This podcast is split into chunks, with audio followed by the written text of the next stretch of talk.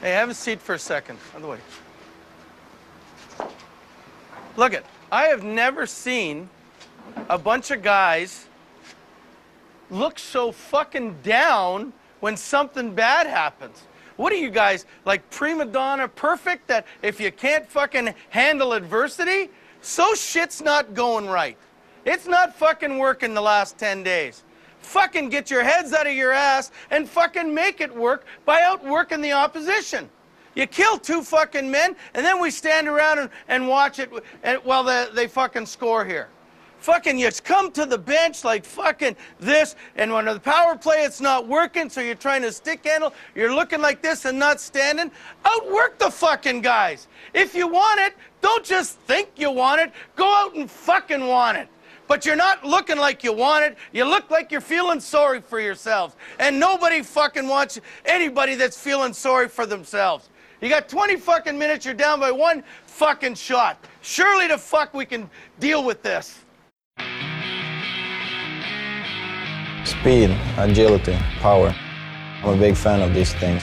All of the performance I demand for myself on the ice is here. Handles all of my needs in dynamic fashion.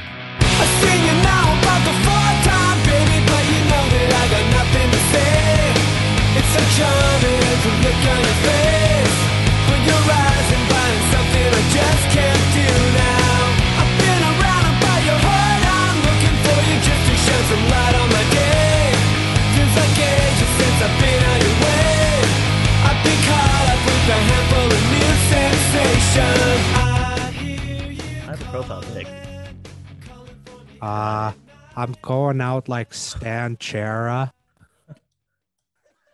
I'm going out like Zdeno Chara. I thought you were going to say you're going out like Stan Smyl. ah, that would have been good. Uh, he's been here forever. He's not. Apparently, he's not going to leave. Uh, I don't know. Uh, holy shit! Oh, yeah, I don't know what to do with my hands. We we have we have a voicemail. Fuck it, play it. I don't care. Oh wait, but we have to like do the whole making. nah, just everybody play the it separately. voicemail. Who cares? We'll pl- we'll we'll make this the cold open. Play play it into the mic somehow. Is that doable? Can you do that? Oh fucking no! I'm gonna. Has- I think I'm he gonna has the worst bottle mic, too. right. He has the is the worst, worst mic mic. of anyone on the show, and he's gonna play Yeah. through the mic. Now, listeners probably listeners besides Chris Faber probably won't remember because I think he's the only one who's listened to every episode. But our very first episode, we didn't. We kept. uh we kept weaseling around not recording until the moment arrived where we traded Erik Gudbranson.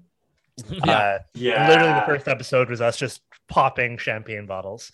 Uh, figuratively, literally, I forget. It may have just been a bottle of apple cider growers or something.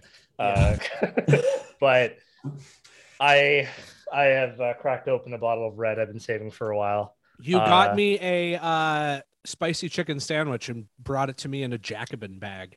Yeah, yeah. The one that said "War to the Palaces, Peace to the Huts." That's right. then- Word of the press and then box we were- peace to the fans. There you go, our motto.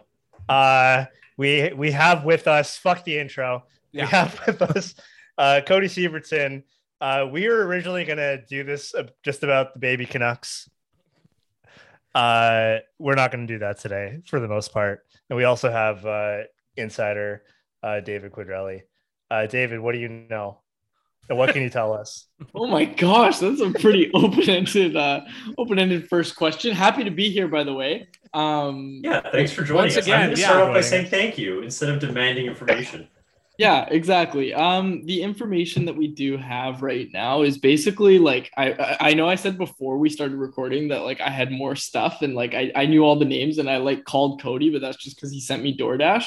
Um, all the names have kind of been reported now, which is good, but it means that I don't really have anything crazy for you guys. Like everything's been reported. That's okay. it's sounding like it's going to be a group of the Sedin twins, uh, Stan Smyl and Chris Gear coming together. Now, the name that I was kind of hearing tossed around was Stan Smyl, and that was, you know, even before Jim was let go, we were hearing that name thrown around as the interim GM. Uh, but I think kind of going with the collaborative approach is is really interesting for this organization. And sorry to, I don't want to dominate the discourse here, but one thing that immediately Right. came to mind for me, and it's only been in like three minutes in my head, but the thing that comes to mind right away is kind of what Mike Gillis was talking about in his uh, leaked presentation for the Pittsburgh Penguins about how he wants to change the way a front office um, operates and how he wants there to be four AGMs who work in collaboration, right? And there's different scouting departments, that sort of thing. And, and the main thing is just the four AGMs that I kind of think of there and the collaborative process. So I, I have to go back to a joke from a past Roxy Beaver episode when Jackson said, How funny is it that they, with the Mike Gillis hiring, perhaps like fumbled their way into one of the most progressive hires by accident. And now they're like copying Mike Gillis's thing by accident. Like that's just perfect. Yeah, That is Yeah, pretty I agree. Yeah. By I- I- I don't even- which is which is the key because they will somehow they'll they'll somehow right the ship in their own minds and and give it back to some stooge. I'm sure. Well, Is there anything- problem. Is there anything to the Chayka stuff? I, I on that really quickly. I so we got a DM from somebody saying uh if we got a DM from Squirt Russell uh saying that uh it would be a per- hiring Chayka would be a perfect way uh thing that for the Aquilinis to do uh because it'd be spitting in the face of uh dearly beloved Jason Botchford's memory. Uh I'm so that is just like the stupidest thing that could happen, which is probably what will happen.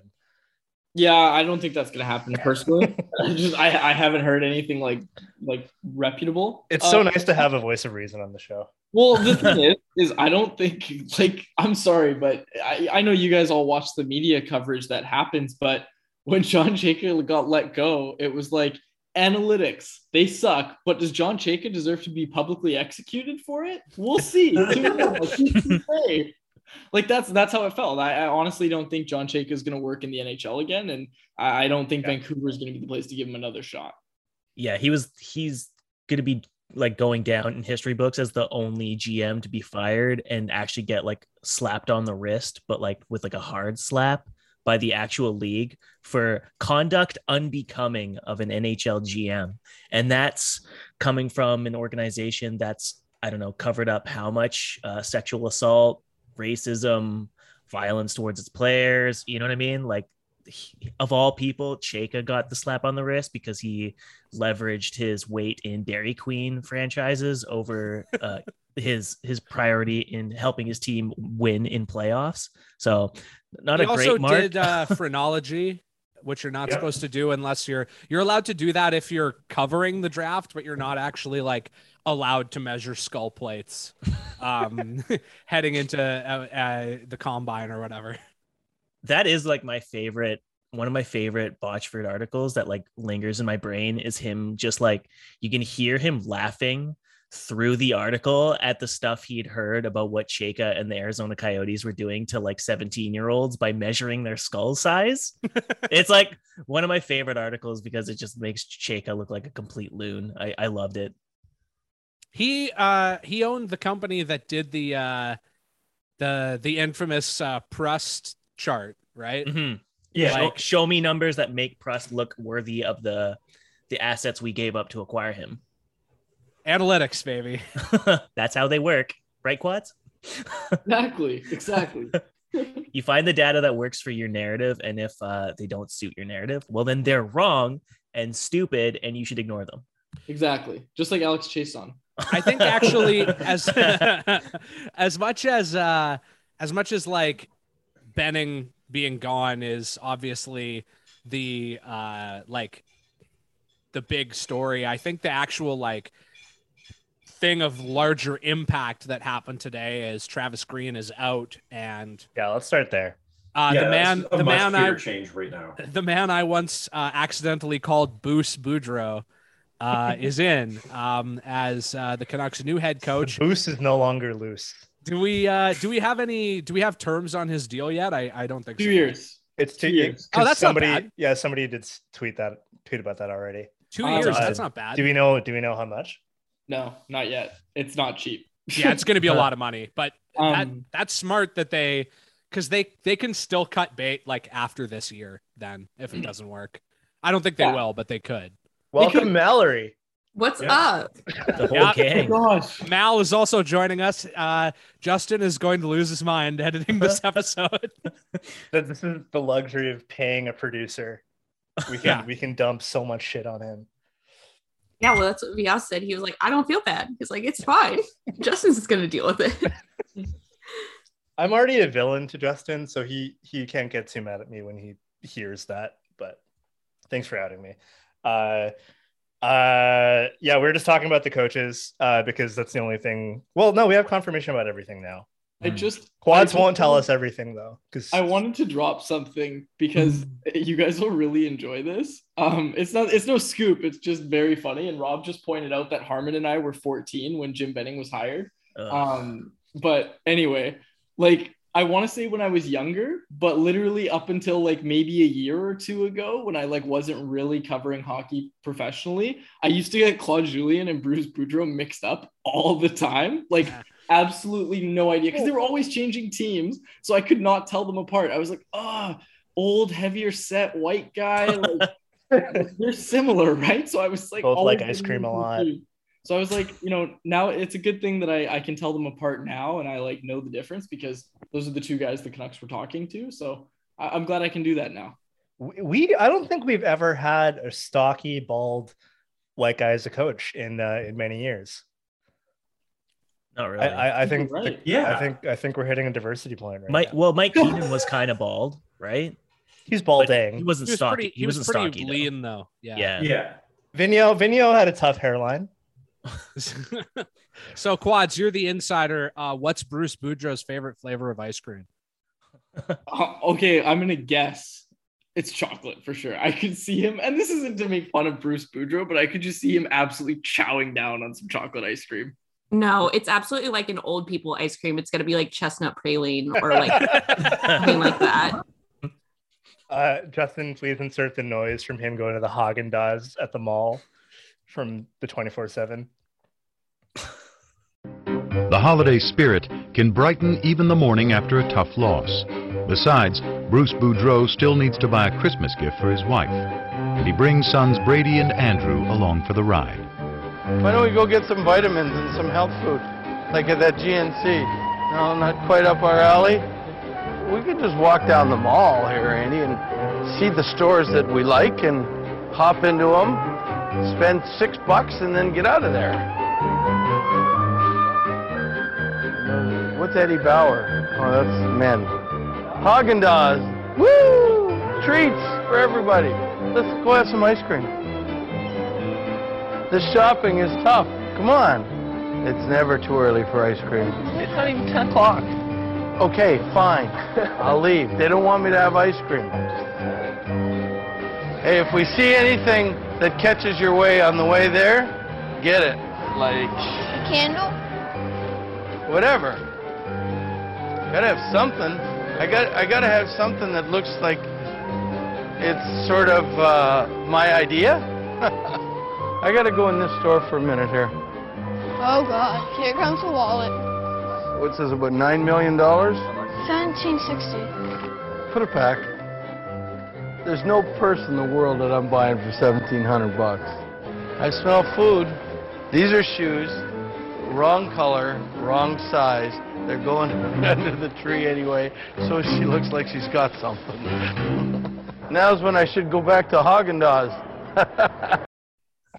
Also, and and and uh, don't extend it as long as the pig noises did last episode, which was wonderful, which was awesome. I okay. I was listening to that episode and I thought Jackson was just ignoring it and talking over the pig noises. That's what I thought too. It was great. I was No, like, he- "Holy shit! This guy's gonna get his own radio show. Like, how is he able to focus?" because he was adding afterwards. I almost Uh, did get my own radio show. It was it was uh, uh snatched from me at the eleventh hour. I don't know if I've ever told that story, but We'll, Uh, we'll save we'll save that for save another it for another time, Yeah. Yeah. yeah. Uh, but real quick for context for the pig noises for any listeners, uh, that's because Ian McIntyre once uh, once got into a little bit of a feud with Jackson and referred to him as uh, as a pig. uh, yeah, that's right. I have a I have an Ian McIntyre reading series later if we have time. Later, yeah, Okay. later. Yeah. uh, uh, what else to say about the coach? Uh, I mean, it caught me like it caught everybody off guard because there was no discussion about Travis Green. All it said was Elliotte Friedman reporting that Bruce See, yeah, Bruce. Uh, well, Georgia, Min- Georgia, who's not here because she's in thesis hell, but she was talking about how Travis and Elliot are like good friends, and so it Oh, was like shit. obvious or whatever about how like he was probably like, "Hey, I'm out." Do, are they? Oh, do wow. they play cards together? Is that how they know each other? Oh, yeah, there's some money. It's actually yeah, yeah, that's Green's next venture. He's taking his buyout money and just hitting the slots, not Going getting a new job or tables. anything. Yeah. That'd be actually so funny if like Travis Green just like walked away from coaching altogether and, and became one of those celebrities that's always on like celebrity party poker tournaments at like 11 o'clock at night on Spike TV or whatever it is. That would be great. What if he just goes on Cameo and that's like Whose birthday is coming up? mine? Yeah. yeah, but we have to get you the guy from The Sopranos. We have to get you Mike. Mike Honestly, Joe the thing Gannascoli, about- you love it. Like, I don't really talk about this because, well, maybe I shouldn't talk about this. Nope, nope, too late. No, you said it already. You said it already. well, he doesn't like it being kind of out there, but it, it, it is like pretty public information. Like Travis's kid plays in the BCHL, and Oh. I've seen Travis at multiple BCHL games, and it's just I don't think Travis is gonna leave. And look, his his family still lives in Anaheim, and or maybe it's not Anaheim specifically. I think it's like Irvine. He like Uh, literally lives in Malibu, I'm pretty sure. Yeah. Wow, I didn't know that. Somewhere in California. But Do you remember how he showed up to Vegas with the craziest tan? That Yeah. explains yeah, everything. that rocked. Yeah. Yeah, Travis Wow. does live here alone during the season, um, and then I think his his kid is with a billet family. Uh, not exactly sure about that. Haven't really talked because again, he does not like to talk about this. He does not want to talk about.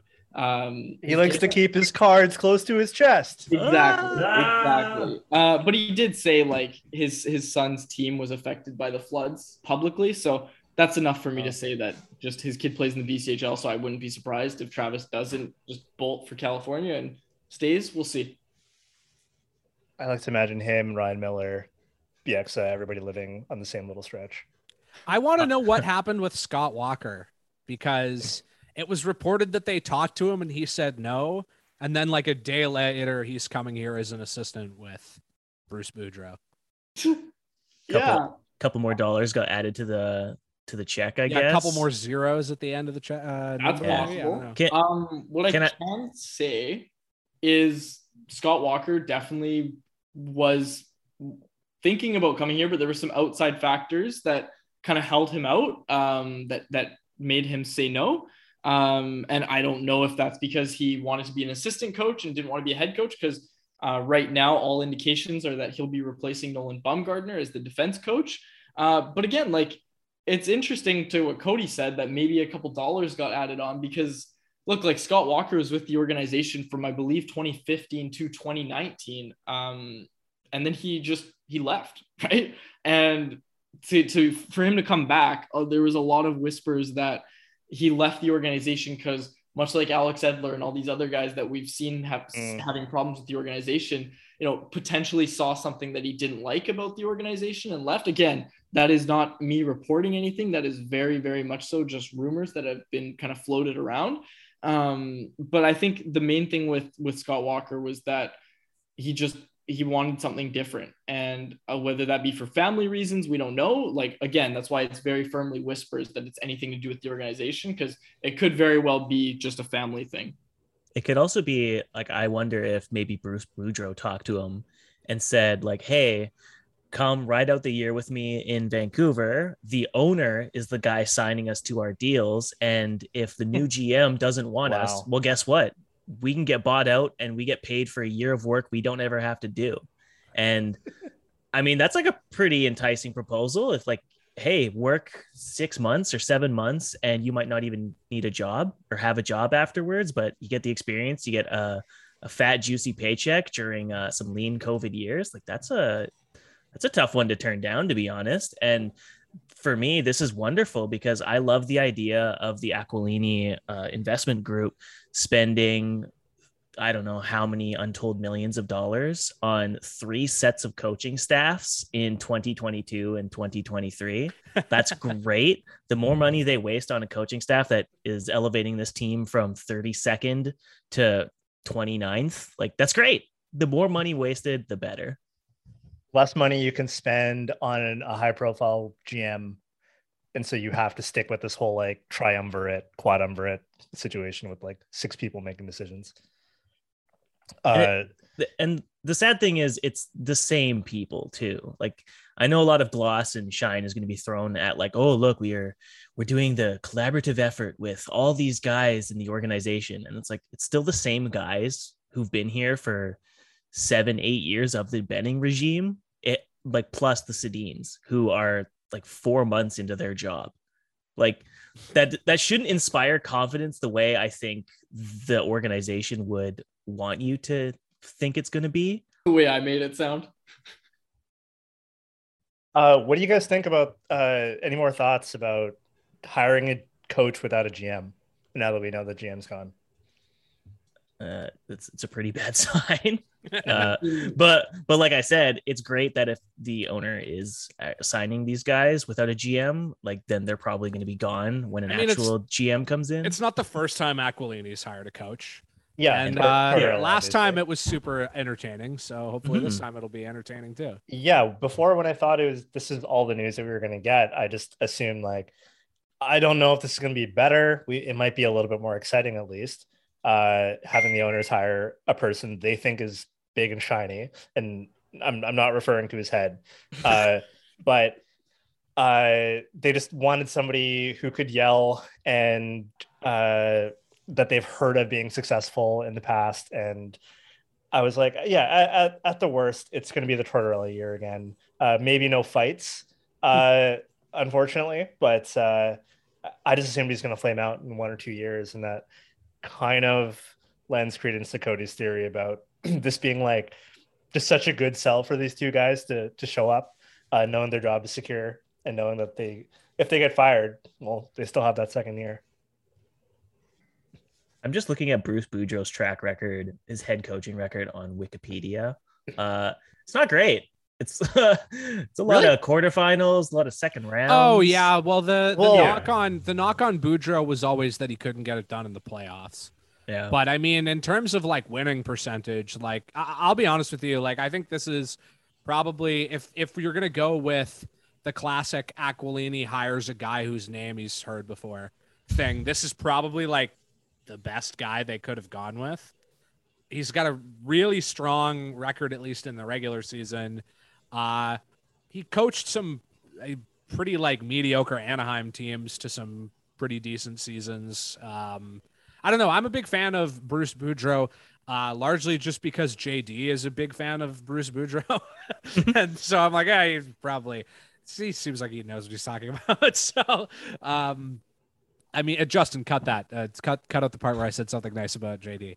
Um, yeah, uh, I don't know. I mean, I think that it's a good hire as far as what uh, as who is out there right now. Like maybe you would have gotten uh, more names if you had waited until the end of the season, but like I don't think they could have waited until the end of the season. Like everything was so was already so toxic, tensions were already so high. Like I don't see how they could have waited other than just going with an interim.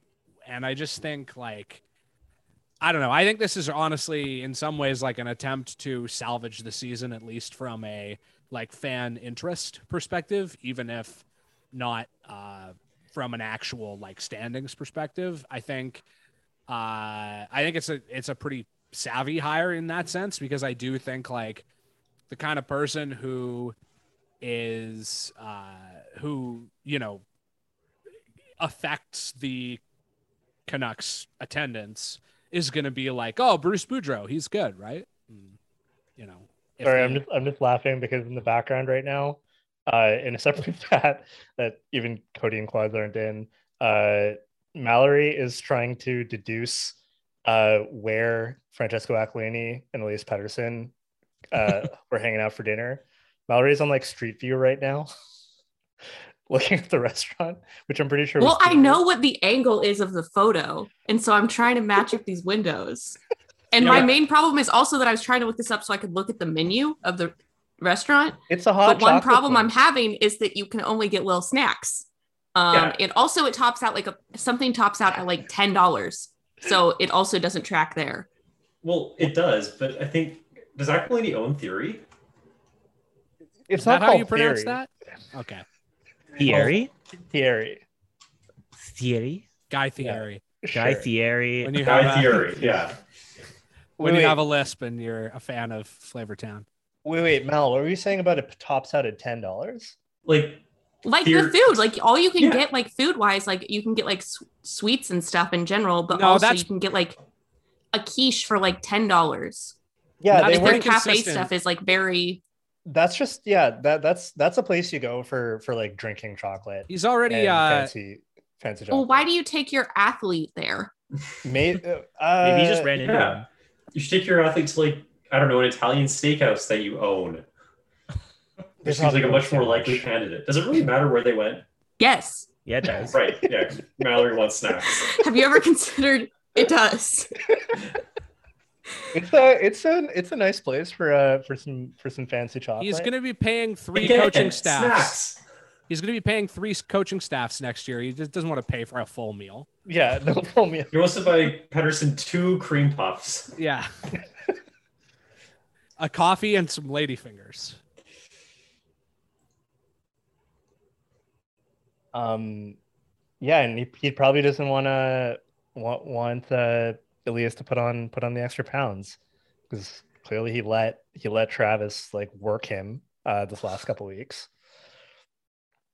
Maybe he does want him to gain weight because he's buying into like Ben Kuzma's line of questioning about whether he's not big enough or or you know he doesn't have the height or the size to play in the NHL.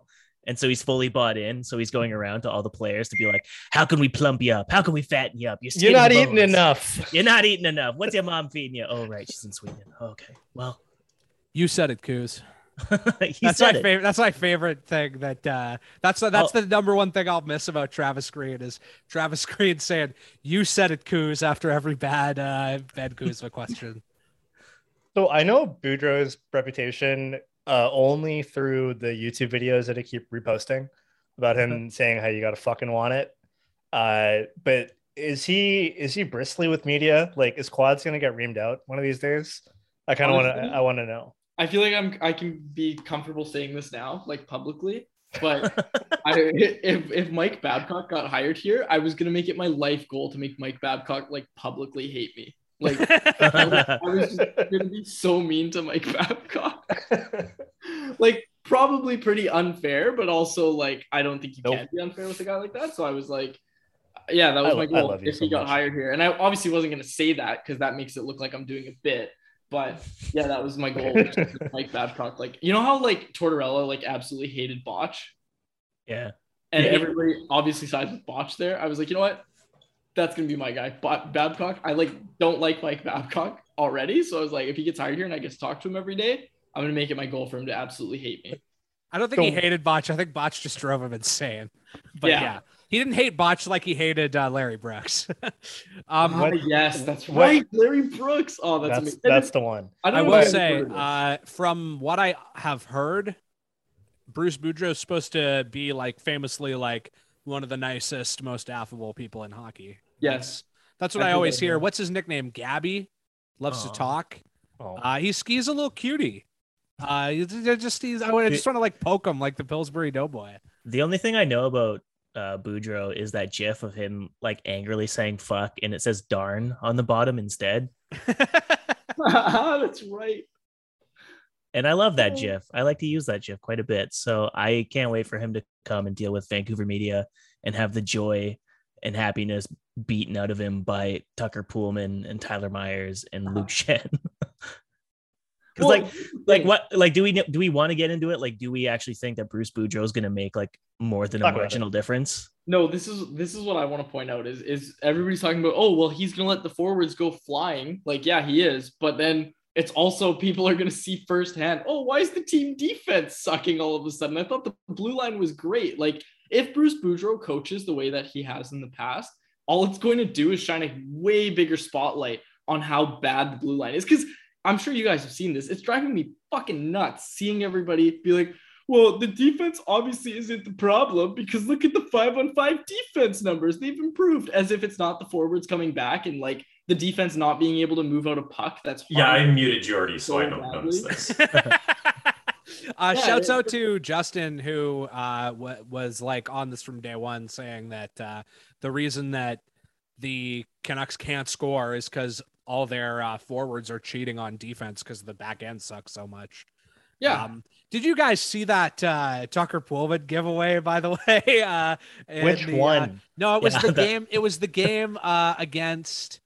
Uh, fuck. The one that led directly to a goal. The one that think I- led like t- that led directly to a goal. It was just like the most beautiful. Like not since Lucas Sbisa have we seen Uh-huh. a, a defenseman just directly pass to deliveries. a uh, an opposing. Oh, player. he, he It was- passed it to like Horvat's feet. He, right? he shot Yeah, it. that's like, what it was. Yeah. He like one timed a shot into Horvat's feet. It ricocheted back, and then Poolman was late to react, and he got burned wide because he had no idea what to do. It was so embarrassing. I I think I'm sure you guys saw me like clipping games earlier in the season, and one of my favorites is him teeing up a one timer and missing point blank. And it's like the most perfect setup from Quinn Hughes. Like you'd have to be an idiot to miss it, and he misses, falls to the ice, and a breakaway happens the other way. And it's it's just, all I can see is that like that contract four by two point five million. Like I I actually made notes in anticipation of this episode because we were originally just going to talk about the farm team because they of course lost to the worst team in the division and the Canucks lost at the same time and it was going to be a great time to revisit our last episode together where we talked about the farm team and how they're going to be pretty good. And some of the takes we had about Poolman were so funny. Like we were basically talking about how it was just such an unforced error to have signed him to a four-year, $2.5 million deal. And the most we offered up at, for expectations of him was that he's going to be like Luke Schenn of 2018-19, but worse. And I don't know about you guys, but he has been like Jalen Chatfield, but worse. oh yeah he's been i want i would say like even in even on a team that's had like Sbisa and Matt Bartkowski and Derrick Pouliot, like he looks to me like the worst regular Canucks defender that I have seen in ever. No, He is really bad. terrible. He's honestly probably like if you have to pick one, he's gonna go down as Jim Benning's Mikko Koskinen, right? Oh, definitely, yeah. Yeah. Like the the last middle finger to the organization, and not even intentional, just like the organization's gonna look at it and be like, "Wow, we really let this guy make decisions for eight years? Like, what took so long?" what did take so long? How like why? Why did it take until a jersey being thrown on the ice? Like how after the team start did this not happen sooner? For a team that has been as impatient as possible on every single decision, how did it take until now? My uh, new number one get that I want for the podcast is the guy who threw the jersey on the ice that got Jim Benning fired. Did you see people snitch tagging him in videos too? Yeah, I saw that. too. That Good. so I he deserves all the credit that uh, he can get because no, for real. Like uh, I said, I think like earlier today, even that uh, that's probably the best thing you can do as a fan at, at the arena if you want to like voice your opinion. Like not buying tickets isn't going to The loudest thing you can do. That's for Starting Yeah. a chant like probably isn't going to work. Like the camera isn't going to pan to you if you have a sign. But the guy who throws the jersey like that, it's always a story. It's always a story every single time it happens. Uh, unless you're like Edmonton and it happens. I was gonna say like- it wasn't a story in Edmonton after the fifth time it happened. yeah, exactly.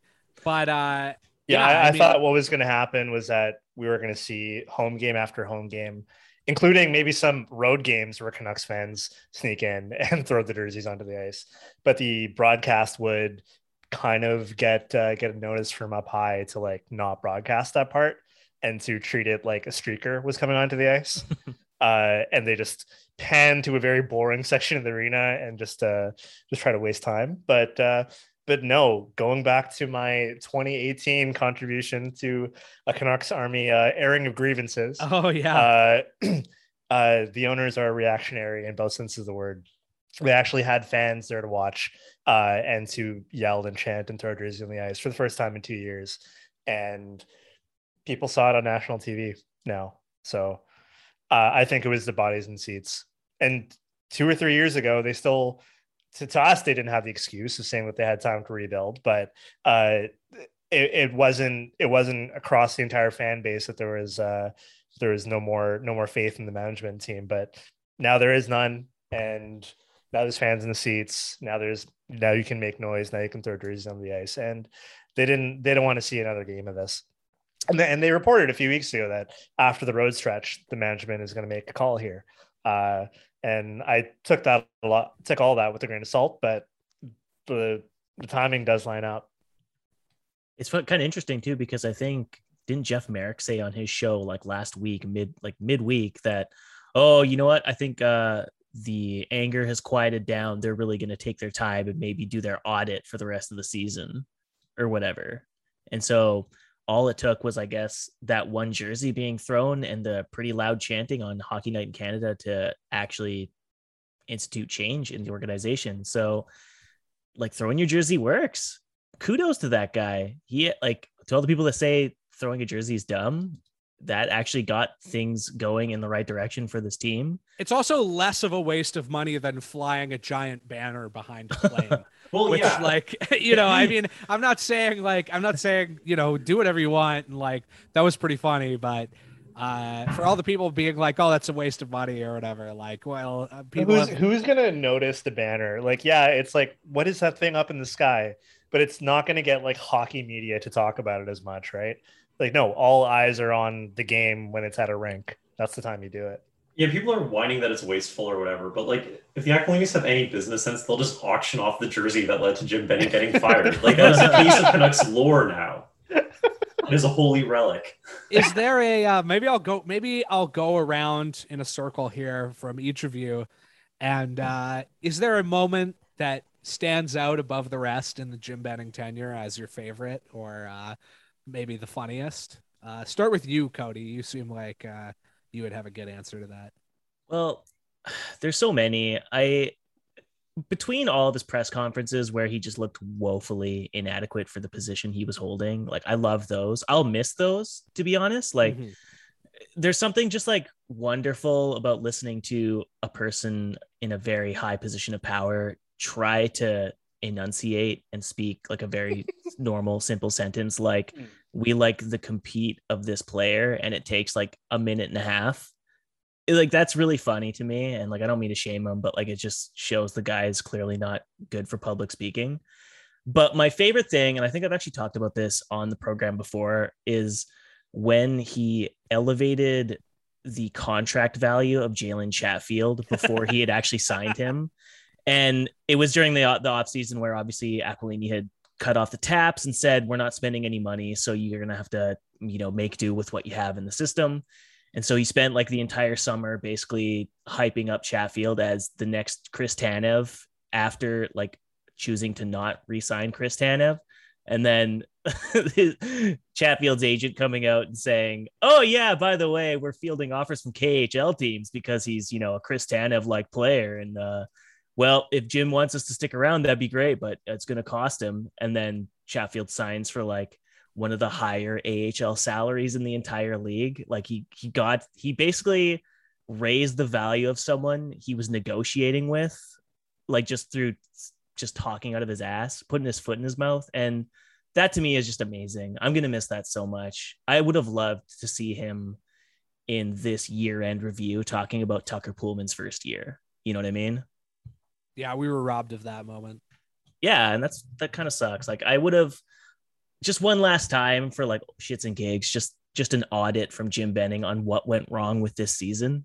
I guess we can still technically get it if he's going to be doing a uh, a post Canucks regime interview and what he thinks Oh, there's go- no goes wrong. I mean, he might. You never know. uh, I'm I- sure. I'm sure Donnie and Dhali are going to have him on and do the the career image rehab for him by saying what a nice guy he is and finding out what went wrong and not actually pay attention what to what actually went wrong. But hey, there's still a chance. uh okay let's keep going with the guests uh mal do you have a favorite jim benning moment? Um, I mean, I think that obviously because I love things that are extremely stupid, I have to say the McCann for Gudbranson Yes. trade, but because of the lore behind it as well, it's a horrible trade. And also for the uninformed, allegedly he was traded for sleeping with a teammate's significant other. Thatcher Demko, baby. I'll say it. That's the that's the story I've heard, anyways.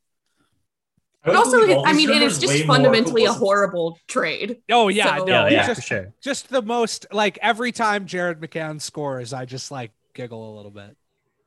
That is going to be a lasting legacy for Jim Benning is like all the guys that are having successful seasons right now, scoring and doing well. Like Jonathan Dahlén has like two points one tonight broke for me. San Jose. Like, Yeah. That's so funny. The and all in one broke me. Yeah. that that one hurt quite a bit. It was just so emblematic of like his regime of just jumping as soon as he can, jumping ship based on like one thing he hears and getting the worst return possible on it. Selling The high Steve- on The Steve uh, Granlund. Selling high on uh, Gustav Forsling to get Adam Clendenning. um, Elliot, you were saying something a second ago, but it got drowned. Oh, I would just believe all these rumors way more about players sleeping with teammates' wives if it wasn't always the backup goalie. That's true. Yeah, fair enough. Speaking of backup goalies, uh, quads. When is Mikey DiPietro getting his call up? Honestly, I don't think he's getting one this year, but he should because he's still better than Jaro Halak and maybe Thatcher Demko. Like, who knows? All right. Quads, I'll send you the videotape of the goals he's allowing and uh, we'll discuss later. yeah, you know what? I actually do want to discuss that. Not on this podcast. No, of course not. I don't want to fool all your listeners, but I, I've I've been looking at that, and uh, once I find out what I'm supposed to say from Ian Clark, I'll have it taken. uh, quads. How about yourself? Is do you have a favorite Jim Benning moment? uh, coming out and saying, uh, well, there's other goalie coaches when it didn't look like he was going to be able to sign Ian Clark, as that was going to like uh, fend the flames. But no, that's not actually my favorite moment. I, I want to say when he was tampered or fined for tampering, right? Oh, like, that's a good one. and I mean, there's been a couple times. That's an old one. outrageously enough, there's been a couple times, but the one I like the most is just the story that Drance has told about him and Botch at the draft and uh, how he got fined for tampering, and then Botch was chasing the story and went and talked to Marc Bergevin about it, and like. Mark, how do you feel about this? And Marc Bergevin's like, yeah, like it sucks. Like we don't like when people tamper. Um, and it's just, I don't know, that that was probably my favorite. Or like more recently when I asked that question in the press conference, like that's a selfish answer, but that one, uh, I don't know. I had a lot of people in my mentions. It was a good feeling. That's a milestone. Sam, It's a good one. Sam tweeted out that I threw him in my air fryer. That cracked me up. Uh, my my favorite, uh, just because it relates to like it's also a thing that involved me. Um, my favorite moment of Jim Benning's tenure was when uh, the old Canucks Army, when I was still the managing editor there, the old Canucks Army uh, social media guy like put out a tweet making fun of how Jim Benning talks, and then Oh, uh, yeah. everyone flipped at me for doing ableism. they were like, they were like, he has a speech impediment. It's not funny to joke about that. that was a real thing I heard from like multiple different people that uh that I that it was like uh that I was like being mean to disabled people by uh making fun of Jim Benning's uh extremely stupid way of talking. Yeah, I don't. I don't think he. I mean, maybe cut this out, but I don't think he has a speech impediment. I think that's no, he he just isn't a good speaker. yeah, he's Like, just not yeah. a good Yeah. public speaker. Yeah. yeah, like the people who were defending him were like being They're actually doing ableism. Yeah, like they're Yeah. being worse to him than I than well, I didn't even do anything. It was it was Chad's fault. Well, yeah, you were just the you were the manager. I was just the the manager That's all. Yeah, yeah, yeah, yeah. And people got so mad. That's like the most mad I think. That was ever right got. around the period where there was really, uh, really a wedge in the fan base, though. Yeah. There's there's a lot of people looking for reasons to defend him and and to Mhm. rip on anybody who's going after him. Yep. And where are those people now? My Well, opinion there. has not changed. Run off the radio. Yeah. Yeah. exactly. uh how about you, Elliot? Do you have a favorite Jim Benning moment? Yeah, and it can be summed up in four words: retroactive, no trade clause. Oh my yeah. god. Uh, I was away on like summer vacation, and just like my brother was like, "Hey, who's Brandon Sutter, and why did the Canucks just sign him to a big deal? Like, is is he good or something?" And I was like, "Oh no." Uh, that's amazing. Yeah, I forgot about that. That's a really good one. How about yourself, Vias?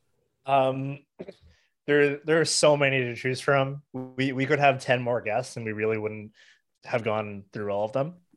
But him posting on the quote, uh, I don't, I forget who reported this. oh, but him- NHL Craigslist. him posting on the GM's forum. Yes. Uh, The garage sale seven. or whatever it was called. Yeah.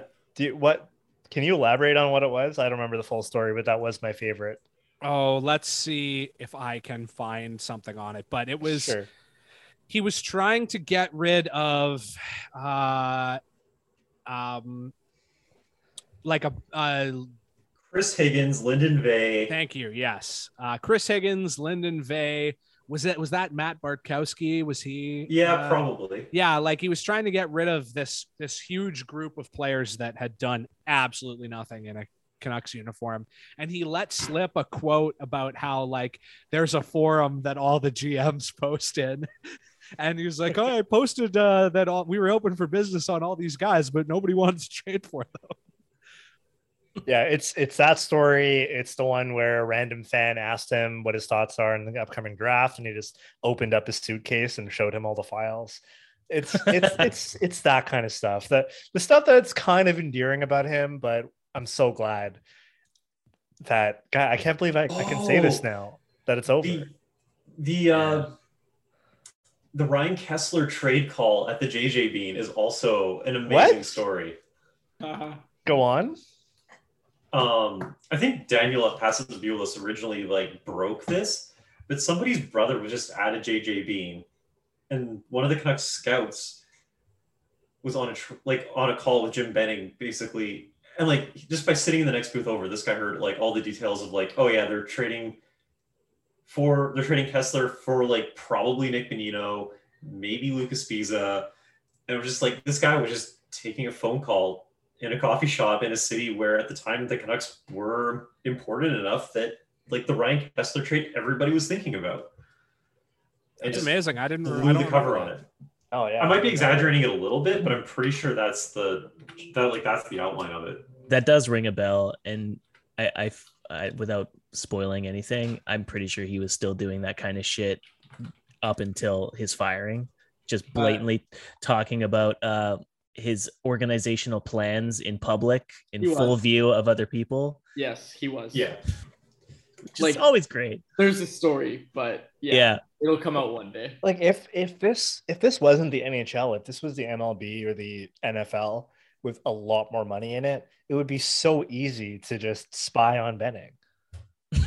if you're another team, it'd be so you may not even have to do it because you might just pick up your phone call and tell you. But I I I am excited for more stories to come out. The stories that Quads will tell us today, uh, and and other journalists. I'm, I'm not I'm not trying to actually attack you, but I'm I'm sure you know now he's of a job. More stories will come out, and Yes. like this this week is going to be fun. Uh, I am scared for uh, for what happens next. Like at the end of the day, this is still a family who makes rash decisions, and so I'm not immediately uh, hopeful, but I am happy. Like I cannot believe that we're talking about this right now. it it is a step in the right direction and i use asterisks and i use quotation marks around that statement because this this decision should have come a long time ago off of the heels of the the 2018-19 off season where they signed beagle and roussel. Like that should have been like the warning sign like the canary in the coal mine the- the other canary in the coal mines when all of those free agents left in 2019 20 like basically every offseason you could have been like oh this is maybe the time to act and get someone new in here who won't be reattempting the same game plan every offseason. And i mean I, I, I, I, I just as a going away gift, like I just want him to be able to make one more trade. Like I just want, I just want one more. i'm sure he want was one more trying $3 Benning million Cook. Honestly, like what could he do? let benning cook Can someone explain that to me? I that person had me blocked. I Let the man cook. let the man Let, let him, let him cook. Let him, uh, let let him keep doing what he what he's good at. In, uh, you know, which is nothing fair enough. just I just want to see. I- I just want him. I don't know. I mean, he- to I don't want him be out of my life. Like my the- whole life has been built around this, and nothing's changed over COVID in my life, regardless. So I just this is so weird to me that some something structural has changed. you can maybe cross your fingers that Jim Benning immediately gets a job elsewhere in the league. And for one last final deed to Vancouver, he trades for some of the guys that he signed this past offseason. Oh, Like- yeah. Like he goes and works for the Islanders or Boston, and he's like, "Hey, can I get Tucker Poolman from you guys? We've got Trent Frederic, and he's a pretty big guy, and I'll trade to him, and I'll give That you a second too." that is a very Jim Benning style Oh trade, God. honestly. Yeah, that would be so many draft picks like back. redoing the redoing the Eric Branson trade almost. Um, I did find uh, a reference, multiple references to the Garage Sale Seven from Jason Botchford, so I remember I remember that. Um, unfortunately, I can't find a uh, anything about the uh, the forum that they posted to, though. Unfortunately, that's that's lost in the ether somewhere. Can we talk about uh Benning's son getting punched at Banter Room? what? Do you have anything to say about it? no, I just wanted to bring it up. Yeah, Well, there's definitely, and oh god, I don't, I don't know how to talk about it, but there's definitely going to be some iMac or somebody else write an article about how the city was horrible to Benning, and he like uh, Vancouver didn't deserve Benning, and they're going to bring up that horrible, that horrible night that happened to his son. Uh, where he actively got robbed and punched, not because he was some rich white dude, but because he was Benning's son. Is that true? No, Uh, no, That would be amazing people if were it was. absolutely. random. But that's like how their People like tried lawyer bring tried to, or not their lawyer. I don't even know, but somebody did try to spin it that way. Andrew Walker. His name is Andrew Walker. yes. Okay. The man Uh, who's consistently wrong about everything was once again wrong about everything. It's amazing that he continues to be wrong as a hobby after doing it professionally for such a long time. I really respect that. Yeah, Um, you just have love for the game. yeah, he just loves the game, baby. uh, I wanted to quickly uh, run through an old ass article of mine from Canucks Army. I will not uh, read the article, but I will just go through. Uh, it's uh, just a list of all my favorite Jim Benning player comparisons. Uh, this was a this this really dissipated over his time here, but it was something that he really like made a name for himself doing early on in his tenure, which was just taking like the mo- the just most absolute zeros and comparison comparing them to future Hall of Famers. Um, so uh, the first one here is uh, Jake Virtanen is Cam Neely. Uh, when Cam played in junior, he was a real good player, he said, before putting forth a comparison of his own. It's like my patience with Jake Virtanen. Sometimes with those bigger bodies, you've got to be patient with their development. We've been patient with him because he's a good skater and he's a power forward. Um, Will Lockwood and Jannik Hansen. Uh, that was a good one. Uh, oh, uh, Brandon Sutter to Patrice Bergeron and Jonathan Toews. oh, fuck. Yep. Benning, you win with players No like way. Brandon Sutter. I'm not comparing him to Patrice Bergeron, but when I was in Boston, Bergeron was a great two-way player for us. Look at Jonathan Toews in Chicago. That's how you win in the playoffs. When we look at Brandon Sutter and all the things he brings, he's going to be in our next wave of core players. I believe his best hockey is still ahead of him. And he was right. He was right. That, yeah. The hat trick was after this. Uh, Erik Gudbranson to Zdeno Chara. Uh, Jim. I just have to open the photo here. His length, he's 6'5. His reach, he uses a long stick. He can get under player skin. We saw Chara in here the other night. I'm not saying Erik is that kind of player. It always starts with I'm not saying, but uh, but I saw him play for a lot of years, and he was hard to play against because of his his length and his ability to use his stick. Knock but the thing away. about his stick is just the same thing as saying how tall he is. yeah, Like if you're tall, you have a longer stick. unless you're Willie Mitchell, in which Unless case you just Mitchell. you just have a really long stick for some reason. That's because he has big dick energy. Like Willie Mitchell is that cool. He's so that's that the uh, that's the kind of vein we see Erik as a shutdown player. Uh, okay, some other good ones here. Uh, Oli Olli Juolevi to Nicklas Lidstrom. big. that Oli was- Levy to an NHL defenseman. That was real. That one was really good. Uh, Jim Benning on Olli Juolevi. He's a safe, steady player. He plays a little bit like Nicklas Lidstrom. He reads the game so well. As the AHL guy in the uh, on the call, uh, Cody, what do you have to say about that? Oh, that is just so laughable. Like, uh, just comparing him to like a Hall of Fame generational defenseman, and is like in his draft year, people like already had a bunch of red flags about his skating ability and like his ability to translate his skills. Uh, my favorite, though, and this is the last one here, the Mona Lisa player comparisons. I'm just going to uh, read the tweet from Matthew Sekeres. Uh, Benning says fourth round center Dmitry Zhukenov is hard on the puck despite small sta- To the stature, NHL level. High just like- hockey IQ, and well rounded. Reminds him of Datsyuk at the same age. God.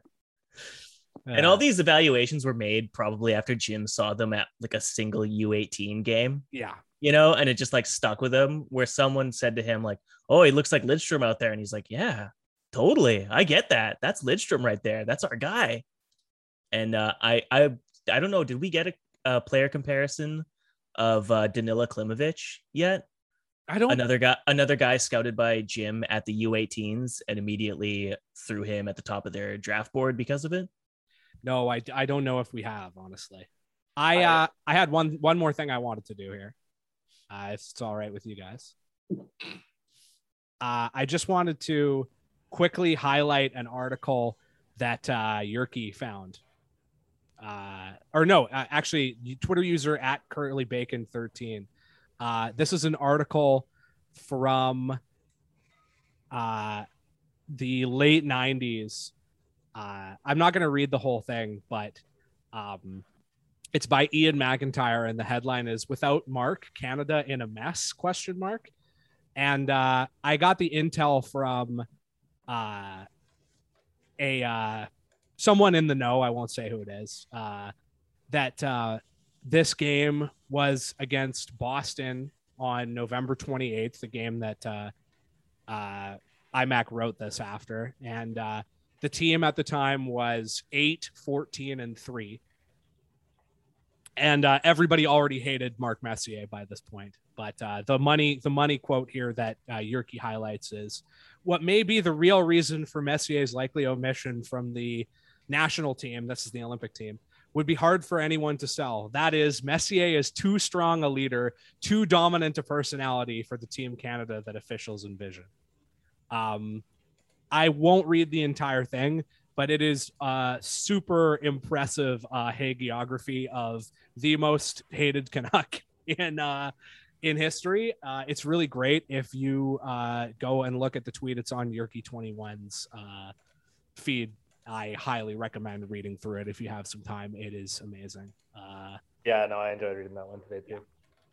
Uh, uh, there's, I don't know what else to add. I mean, uh, I guess we could close off and just talking about the disbelief that we have with what's happened, and we'll probably do another emergency show, or, or just a follow up show later in the week with uh, with some guests we're trying to line up. Yeah. Uh, just just to more go deeper into into the Benning regime, um, but I'm in disbelief. I I'm so glad that we got to record uh, literally 10 minutes after uh, Irfaan Gaffar uh, sent out that tweet that all but confirmed everything. And uh, uh, Rick Dhaliwal also confirmed it right after, right before we recorded too. Um, I can't believe tonight's happening.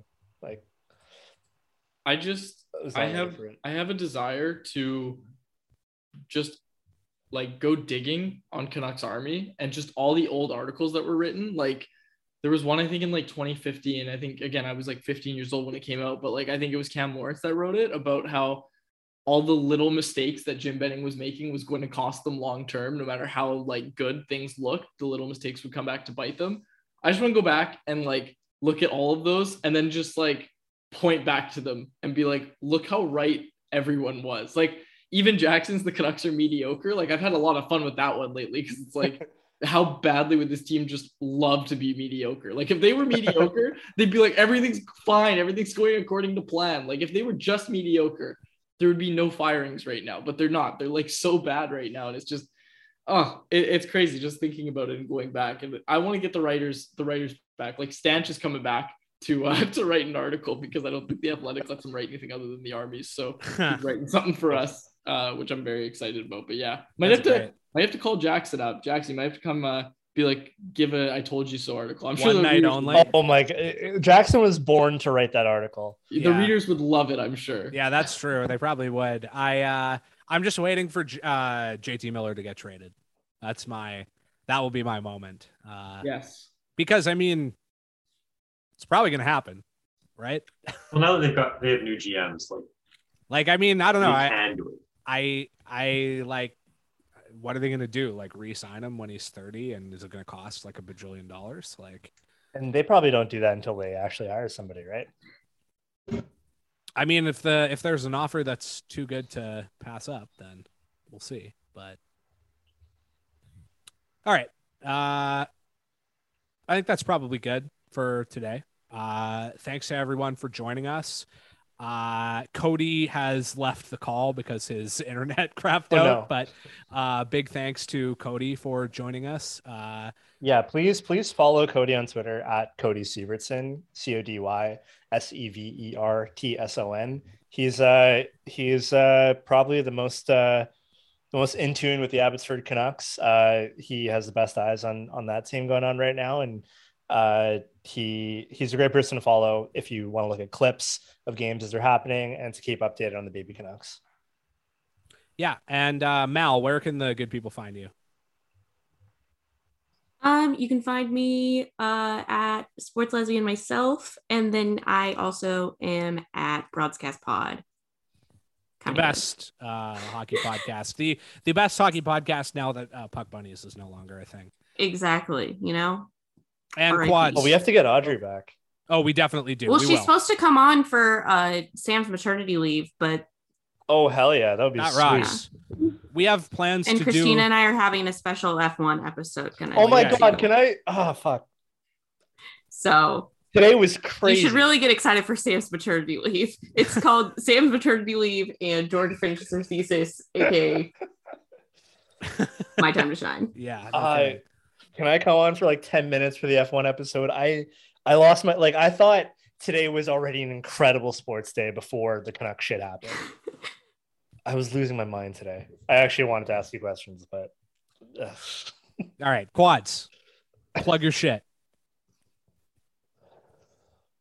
I had myself muted. Uh, if you go read Canucks Army, I'd appreciate that. Jackson would appreciate that, I'm sure. Uh, his friends at uh, Nation Network would also appreciate it. So yeah, go read us at Canucks Army. Uh, follow me on Twitter at Quadrelli, and then Instagram and TikTok as well now. But yeah, uh, yeah, all four accounts on Instagram. yeah, Yeah. well, no, don't follow. You can the people listening follow one account on Instagram. The people on this call are like the only people allowed to follow the uh, all four of my accounts. But yes, All right. Wait, Quads, I have to ask a question. What is the bar for charcuterie for you? Because you po- I gotta say, you posted a photo of of Lunchables and called it charcuterie. And That's uh, Italian charcuterie. I so mine was That's Italian American charcuterie. It was a plate of Yeah. cheese and crackers, but then I added pepperoni, so it became a charcuterie board.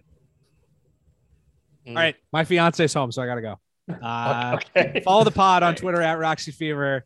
Uh, don't donate, don't donate to the Patreon. donate to the Patreon. Don't follow Justin me. produces. Uh, Yeah, Patreon.com slash Roxy Fever. We love Justin. Follow Elliot at Miss Kayak. Follow me at Viestrian. Follow Jackson at Phil McDonald. Uh, don't do that. Uh, send uh, apologies and uh, messages of how correct I was about everything to me on Twitter. Uh, love you guys. Talk soon. Bye.